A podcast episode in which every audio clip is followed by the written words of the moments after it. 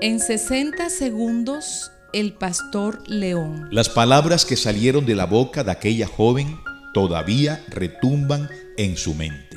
Frente al consejo de su padre, ella contestó, yo hago con mi vida lo que me da la gana, y si me va mal, pues que me vaya mal.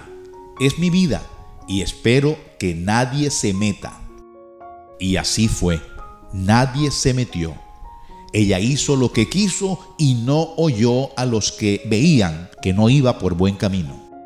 Hoy, con mayor edad, se arrepiente de no haber escuchado, pues está viviendo nefastas consecuencias, simplemente porque desechó los sabios consejos de un padre y aquellos que querían lo mejor para ella. No deseches las palabras que bendicen tu vida.